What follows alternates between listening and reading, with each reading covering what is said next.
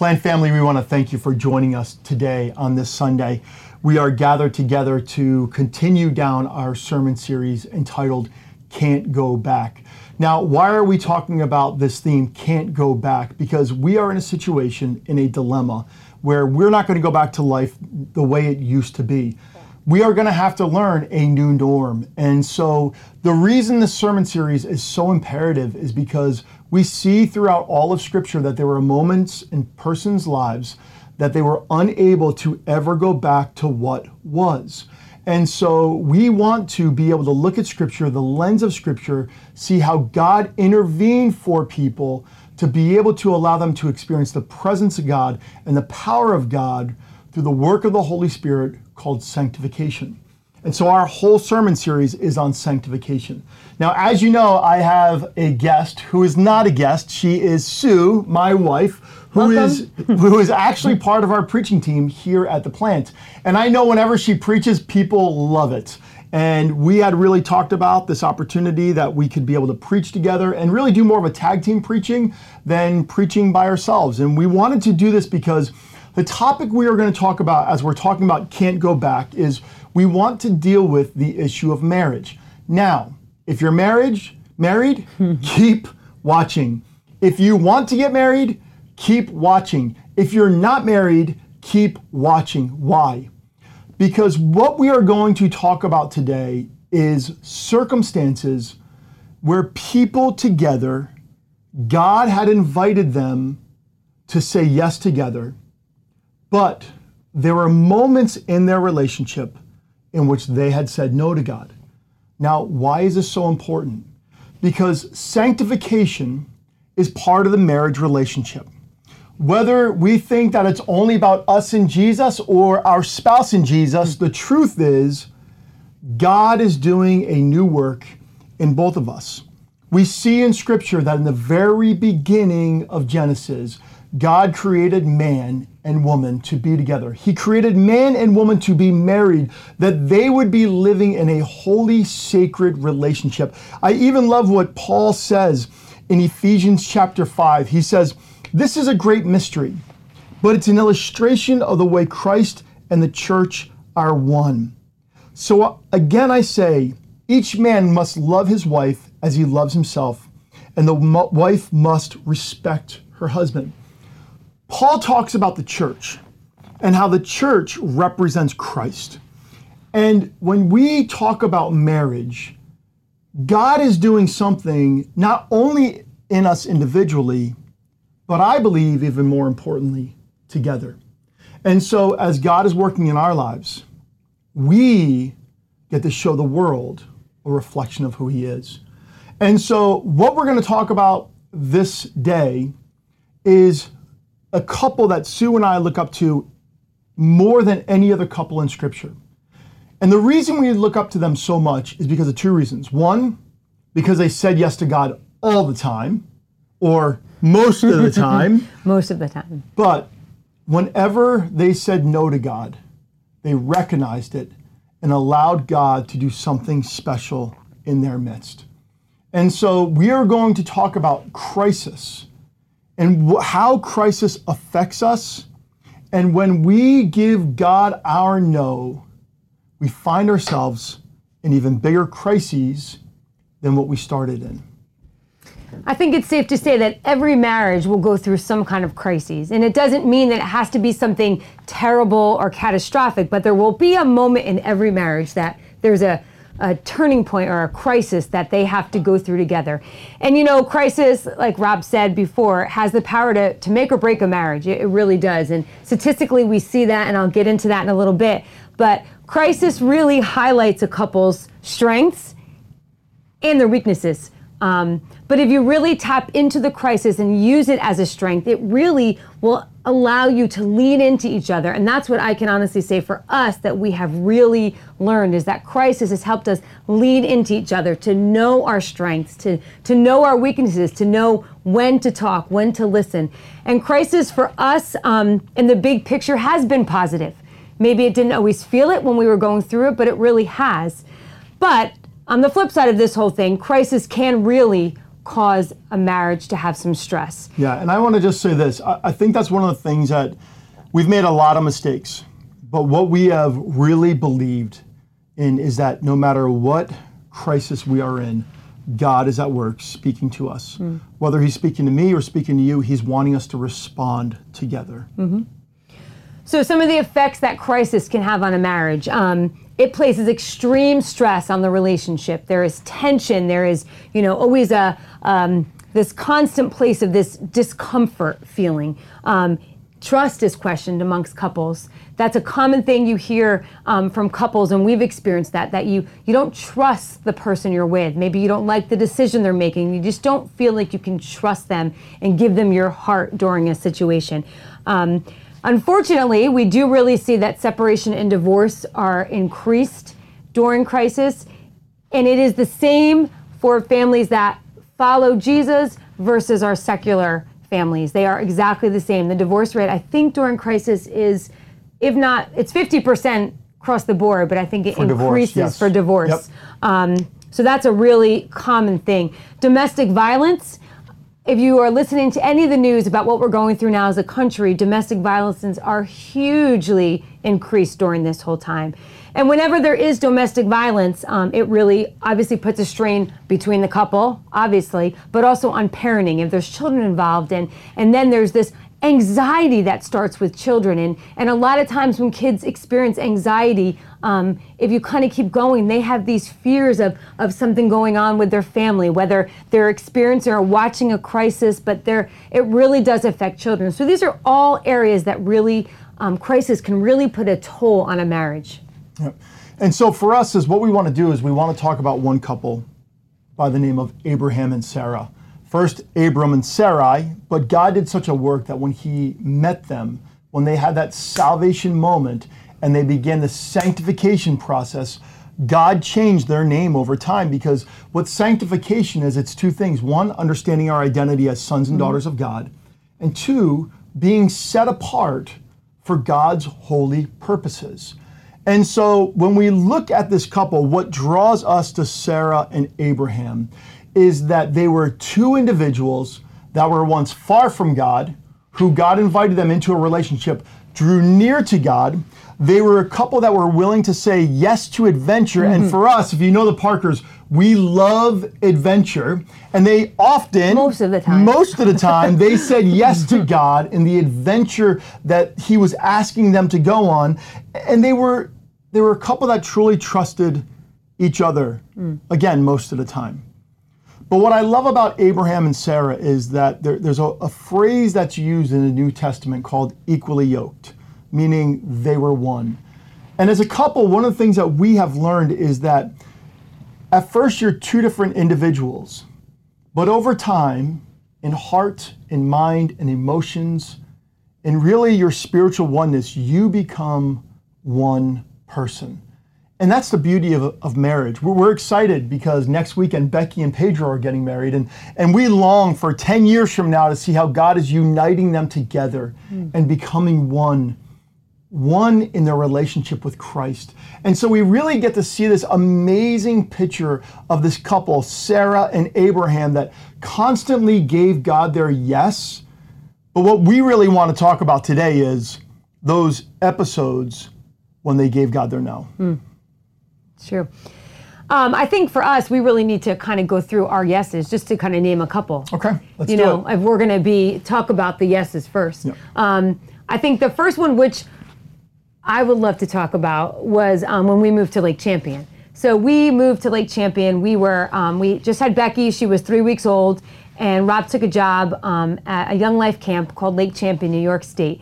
And we moved there when she was, like I said, three weeks old. We had Brandon, who was 20 months old. We were, you know, overwhelmed. Had her, came home. We packed up our apartment and, and we moved.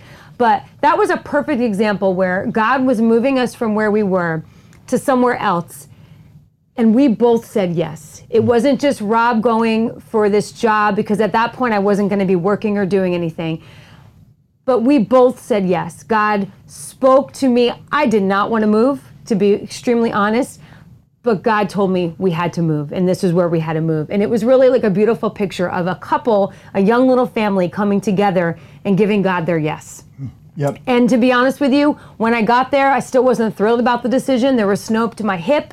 I was, you know, a Bergen County girl who now is put into like Sullivan County, New York State, which was not exactly what I was used to. But when we left three years later, um, I had a really hard time that a hard God was time. moving us from there because that was exactly where I felt like God was using us as a family. Yeah.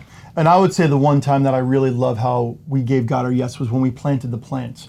Uh, it wasn't a Rob calling, it was a Rob and Sue calling. It was God inviting us to a new adventure of planting a church in the county that we both grew up in. And so, as much as at times I thought it was more about me, and I apologize for Oh, that. honey, it's not just about you. It was about both of us. and that was one of the things that I love is that God brought two Bergen County people together hmm. to plant a new gospel expression right in our backyard. And because we gave God our yes, I truly believe this four Lake Champion coming back and giving our yes to here was just part of the journey. Yes. And we was- to say yes, yes, to the bigger and bigger tasks. Yep. Mm-hmm. And so Sue's going to first give you the example of Sarah when she really the one time she really gave God her no. And she gave God her no several times, but the big one, the big one that really stands out in scripture. Mm-hmm. Yep.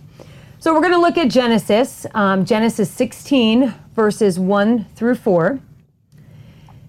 And I'm going to read it. It says, Now Sarai, Abram's wife, had not been able to bear children for him, but she had an Egyptian servant named Hagar. So Sarai said to Abram, The Lord has prevented me from having children. Go and sleep with my servant. Perhaps I can have children through her. And Abram agreed with Sarai's proposal. So Sarai, Abram's wife, took Hagar, the Egyptian servant, and gave her to Abram as a wife. This happened 10 years after Abram had settled in the land of Canaan. So Abram had sexual relations with Hagar, and she became pregnant. But when Hagar knew she was pregnant, she began to treat her mistress, Sarai, with contempt. Then Sarai said to Abram, This is all your fault. I put my servant into your arms, but now that she's pregnant, she treats me with contempt. The Lord will show who's wrong, you or me. That's so awesome. That's so messed up.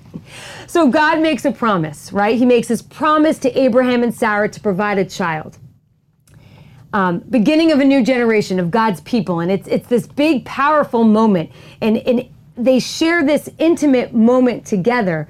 But quickly, as we're seeing, um, they're, they're at least Sarah's thoughts right now are a little little convoluted. Um, she's dealing with infertility. She's barren. She's an old lady, right? An old lady, but she's well past the years of having children, and um, she's really trying hard. When you look through this whole um, passage and, and really look into Sarah, if you ever do any reading on her, she's really trying hard to trust right now, but it's really difficult not having a child, being told you're going to have a child, you're going to be the, you know, the father, the mother of generations, and, and she's unable to have children. Um, God's timing was not her timing. So Sarah decided, and she's frustrated, like we get, and impatient. I mean, I can relate to. I said when I spoke at Mother's Day, I said that I related to her, laughing, you know, at what the angel said. I feel the same way now. I can see myself being impatient and and angry and and frustrated. Like, come on, you you decided, you said you were going to do this. Now I'm going to have to decide to take matters into my own hands, and that's exactly what she does. She picks her maidservant and she gives him to her husband. Now, right off the bat, that is a bold move. I mean, I, I And let me just stop you right there. And that was a very dumb man to agree to that. I mean, I, I don't know what he was thinking, what she was thinking, but um, you know, clearly not the way it was supposed to go. So obviously, um, he sleeps with her servant, and now there's problems. I mean, I wonder why, right? why would there be some problems? Why would she be jealous? Why would this boat going on? But her impatience, her frustration, um, they caused Sarah to say no to God, right? To his ability to provide a child. He promised a child that they would be parents to generations. And she was frustrated and she was angry. She acted very hastily and didn't give God her yes. And that's one of the hard things is, is that we become impatient with God. Even when we know that God has told us a promise that was going to come mm. true. And, and so I'm just saying, Abraham was messed up to agree to that. And he should I have mean, never have done that. yeah, he and should she have should have never that. offered and her she should have never have off, offered I mean, could it. you imagine if her servant was like younger and like, I mean, I'm sure she was. Uh, listen, let's just, just- let's go to. Abraham. Okay, now we're gonna get into some I got trouble, nothing. Okay, Abraham. So Sarah gave God her no, and it's a really serious situation. I mean, imagine the marital tension that came from that. We're, we're, we're bantering and we're joking, but but that was a really horrific scene. It was sad. It was sad that she was so much in personal turmoil hmm. that she chose to give that one sacred aspect that God had promised her to someone else. And how often that happens. But you know what? It happened with Abraham too in a different way. Genesis 20, and this is not the first episode that Abraham had made this mistake. This is actually the second mistake, this very same mistake that he already made, he's about to do it again. And what we're learning is that if we don't learn the first time, hmm. we may do it again. So, Genesis 20, verse 1 and 2. Abraham moves south to the Negev and lived for a while between Kadesh and Shur. And then he moved on to Gerar. While living there as a foreigner, Abraham introduced his wife Sarah by saying, She is my sister. So King Abimelech of Gerar sent for Sarah and had her brought to him at his palace. And so, in other words, it's very similar to the Sarah and Hagar story. It's very similar to that whole narrative.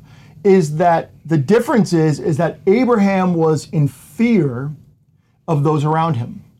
And even though God had taken him on a journey from his homeland to Canaan and to other places, and God always was willing to protect him, the only time the hand of God was off Abraham is when Abraham took the hand of God off of himself. Mm. And so in this passage, he was afraid of King Abimelech for probably many different reasons a fierce king, a brutal king, a controlling king. And he was terrified. Maybe he was being impatient. Maybe he was tired. Maybe he was exhausted. Maybe he just had a, a, a moment of weakness, which we all do. And he gave his wife, Just like Sarah had. just like Sarah, and he gave his wife to the king. And what I find so interesting about this passage is that King Abimelech actually thought Sarah was Abraham's hmm. sister. And so he took her home because Abraham gave his wife to this king as a gift. But that night, before they ever slept together, God met Abimelech in his dream. And he warned him of what Abraham was doing. And I find it so interesting how oftentimes in our mistakes, God uses people far from himself to speak to them to protect us. And so Abimelech never slept with Sarah, Abraham's wife. And God was giving Abraham a second chance. And so when you look at the story of Abraham and Sarah, it's such a journey of faith with God. But every time they said no to God, what had happened was it causes frustration and pain amongst the couple. And I think if we really want to be fair, I, I- think what we need to be able to do for, for our people is to really be able to share times where we also have said no to God.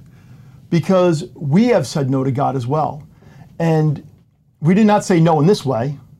No, thank God. And, I, and I really do mean that. We, we, we have valued certain things so much in our life, even in the toughest times. But there are times that we said no to God, that we had caused pain with one another. And, and I want to start by saying that the time that I really said no to God was um, I had an opportunity, a, a position that had opened up.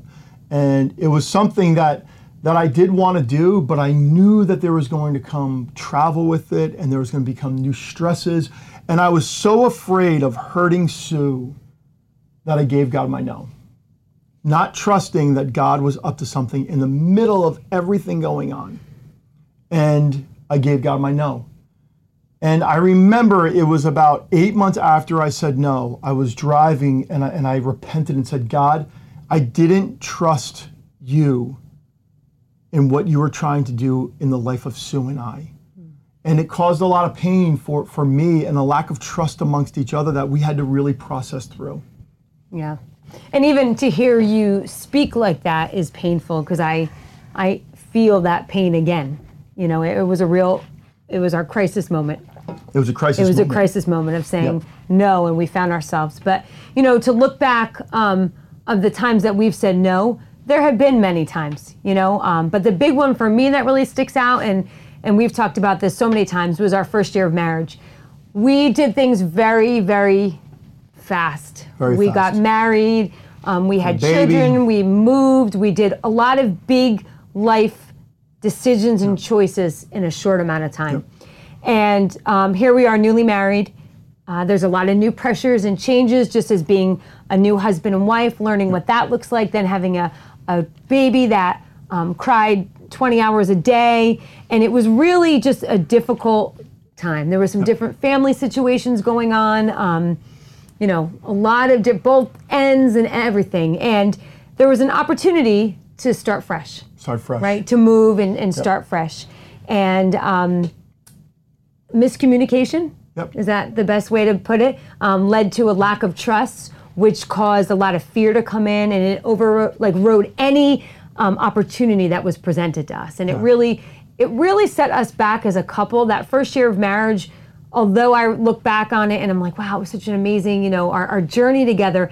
That was a real rough time because after that, um, since we were newly married anyway, we weren't at that point where we were congruent, I would call it, in our decision making and trusting one another. We still had our own selfish ambitions, which we still can now, but it was much more back then. And that really set us back. Um, we had to learn to retrust each other again, to really learn how to make decisions together with no selfish ambition with it. Yeah, and, and I think that's really what we've why we appreciate Sarah and Abraham so much is that we look back on their lives and we really have asked the question like, why did they say no to God and why mm-hmm. have we said no to mm-hmm. God? And we just want to throw kind of banter back and forth some of the things mm-hmm. why we have said no and why Sarah and Abraham. Uh, first one is it's it's a desire for control. Mm. They both want to be in control. We've both wanted to be in control. Absolutely. Um, for me, I know it's the fear of the unknown, right? That that uncharted territory where you really don't know where you're going. It's sometimes really nice to just be comfortable. Yep. So that's a big one for me. Yep. Another one is is we don't trust God's big will and that God will provide, whether emotionally, spiritually, or even vocationally. And here I am in ministry, and sometimes I'm like, does God even know what He's doing with the ministry that I'm leading? And there's a real there's a real lack of trust. Totally. And selfishness, I think that's a big one. Um, I just mentioned that, but you know, you think that you're not selfish. I'll, I'll never forget, and this is a, you know, going to a side note, but it's our first year anniversary, and we're sitting having this, you know, romantic time, dinner together, and I look at Rob and I say, "What was the thing that you learned during our first year of marriage?" And he Let said, me let me say, and I said, I've realized how selfish I am. That was not what I was expecting. I was really hoping you'd be like, "How wonderful and madly in love with you I am," and Which how they were I all true. Couldn't live without you. I mean, I'm just really pumping this up. But um, af- when he said that initially, it was not what I wanted to hear. But as we've grown in our marriage, I've realized that there's nothing more true.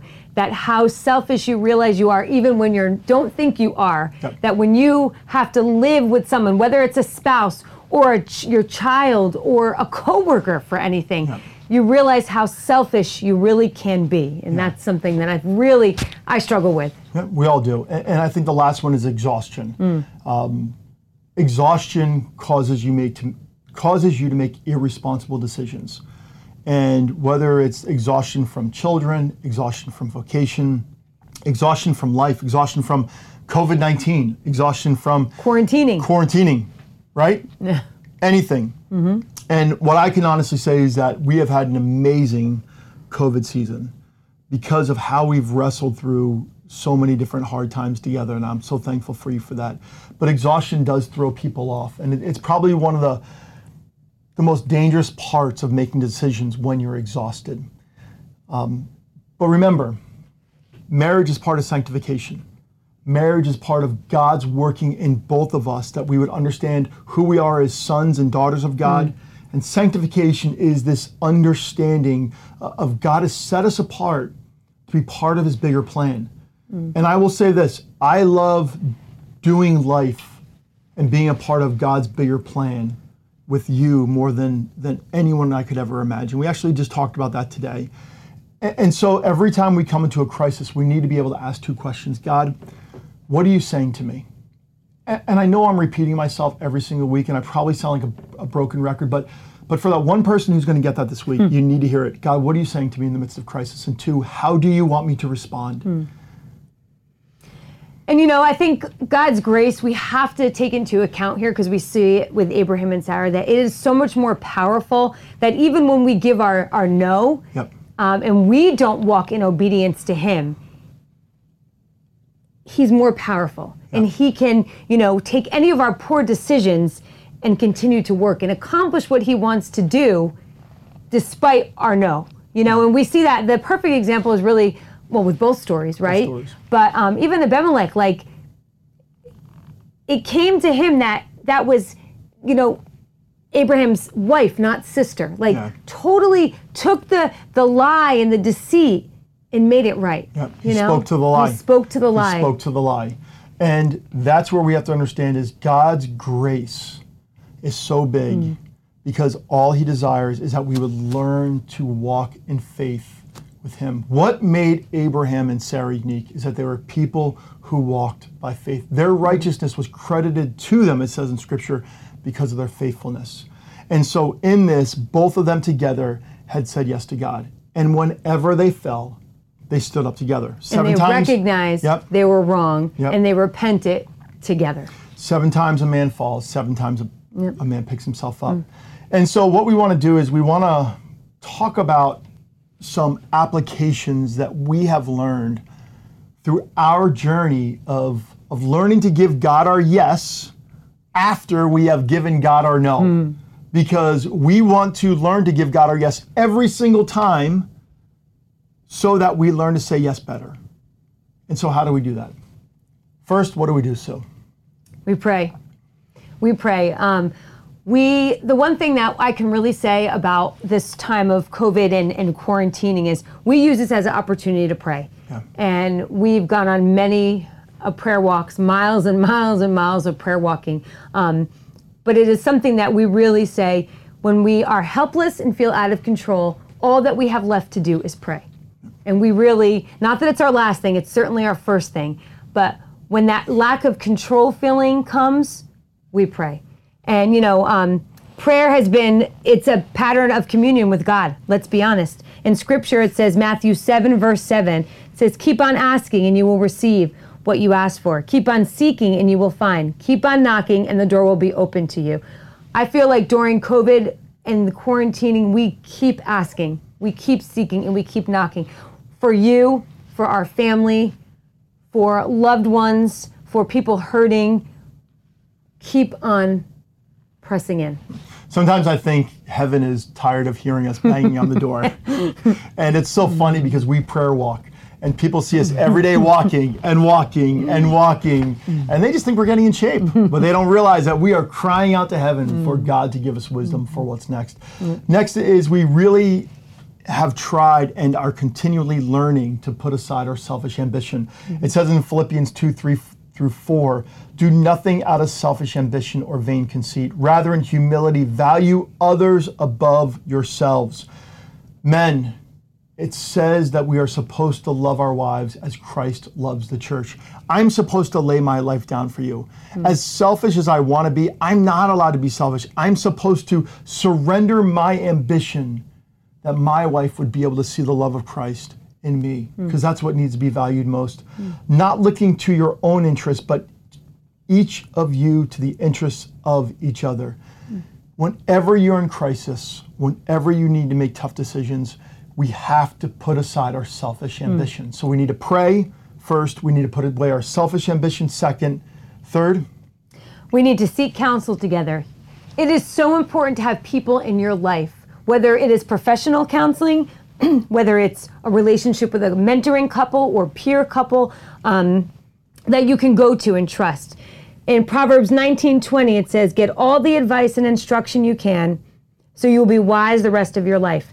Excuse me. That was something that we really um, figured out during after that low point where we really were kind of lack of trusting each other. We were able to really connect and be vulnerable with a, a good friends, a couple friends of ours, and um, it, it was we did life together. We Yep. were able to talk through stuff together, and it was very healthy. It was a safe environment. We could really learn to trust each other. But that was probably some of the most valuable times for our marriage of Yeah. learning how to build trust again. Yeah, and, and there really are a couple that we are, I feel forever indebted to. They were a little older than us, and we really did trust one another. Um, fourth, value each other's strengths and recognize each other's weaknesses. There are things about Sue that she has so much more wisdom and guidance than I do, and vice versa. And there are weaknesses that I have and strengths that she has, and we balance each other out. And there are strengths that I have and weaknesses she has that we balance each other out. And, and we need to value each other's strengths and weaknesses. And so when there are certain things that need to, to have a long term goal in mind, we sit down and we talk, and I really listen to Sue. When there's a moment, we got to trust the gut. Who do we look to? Me Yep. we trust the gut. But it's not trusting the gut every time, and it's not every single time sitting down making long-term decisions. It's mm-hmm. it's a balancing of both. And so we need to we need to value each other's strengths and weaknesses. And so first we need to pray. Second, we need to put put aside selfish ambition. Third, we need to seek counsel. Fourth, we need to value each other's strengths and weaknesses. And lastly, you really need to trust the decision that you make together. Um, I think that's something that we really have have learned how to do pretty well. Is that once a decision's made, you you trust the process and you begin trusting each other, and you can't go back. You know, if you make that decision, you don't live in that what ifs or what could have been. You move forward together. And in 1 Peter 3 8, it says, Finally, all of you should be of one mind. And I think that that's something so important that um, you respond to decisions and you make them together. Like we said, we sit down for big things. Um, I don't like to ever go to bed until we've talked about big things till they're done, till they're exhausted. Some of us like it more than others. Um, but, you know, and I think when you said that before, like if it's a quick decision, you make it, but it does really depend on what it is. yeah, it's true. You know, there's different things that we know, strengths that Rob has that when there's a situation, I'll have to say to him, I, I need you to take the lead here. And then Yeah. there's times that you'll say, I don't know what to do. You, you have to take the lead, you know? So I think And- that's important to really, Yeah, and I think it's important that, that people realize this is 23 years of marriage, and we've had some rocky roads, but I know that God has allowed 23 years of shaping and molding us for what's next. Mm. I, I always say when, when a new couple gets married that they're really good years, and then they have kids and they're and they're better years. Hmm. But there is a season called the best years. And I feel like we're about to step into the best years. That we've gone through some really good years. We've had a lot of better years, but but the best is yet to come because we've learned to walk through these situations together. And, and does that mean we're going to say yes all the time? No, it doesn't. But we need to learn to say yes together, and we need to learn to say yes when God invites us to say yes. Hmm. And this is why this is so important today. Yes, we talked about times we've given God our no, and Sarah and Abraham giving God their no. But the reason we're talking about this is because God is wanting to do something fresh and new in you as an individual and as couples. That is His sanctifying work through the power of the Holy Spirit that is granted to you hmm. because of your relationship with Jesus Christ. We want to challenge you that no matter what crisis you may be in or will go through, that this conversation and these five points will help you learn to give God your yes. But the only way to give God your yes is by beginning together to decide to give God your yes starting now. And so here's what I want you to do. During this closing song of worship, if you are married or engaged, I want you to grab the hand of the person that, that you are married to or engaged to. And I want you to take a moment and I want you to de- declare today that this will be the day that you say yes to God and that you learn to say yes to God together.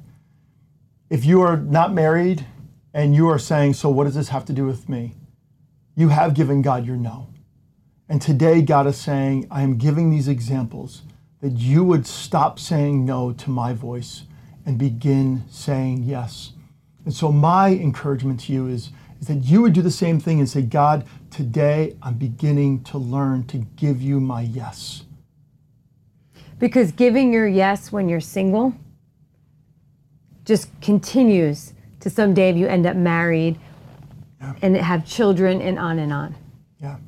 And so take this time right now during this song of worship that you would together or you by yourself would give God your yes. Mm.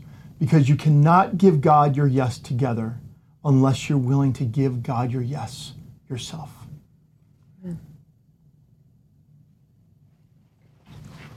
Let me pray. Let's pray together. Father God, I thank you for this day. And God, I thank you for the journey that Sue and I have been on. Today, I specifically told Sue that there is no one else on this earth that I would ever want to journey through life with but her. I thank you for 23 years of learning to say yes, and every time we said no, you were faithful to put us back on track. God, I bless the plant family, the plant couples, the plant marriages, the plant people that they would stop saying no to you and beginning and begin to say yes.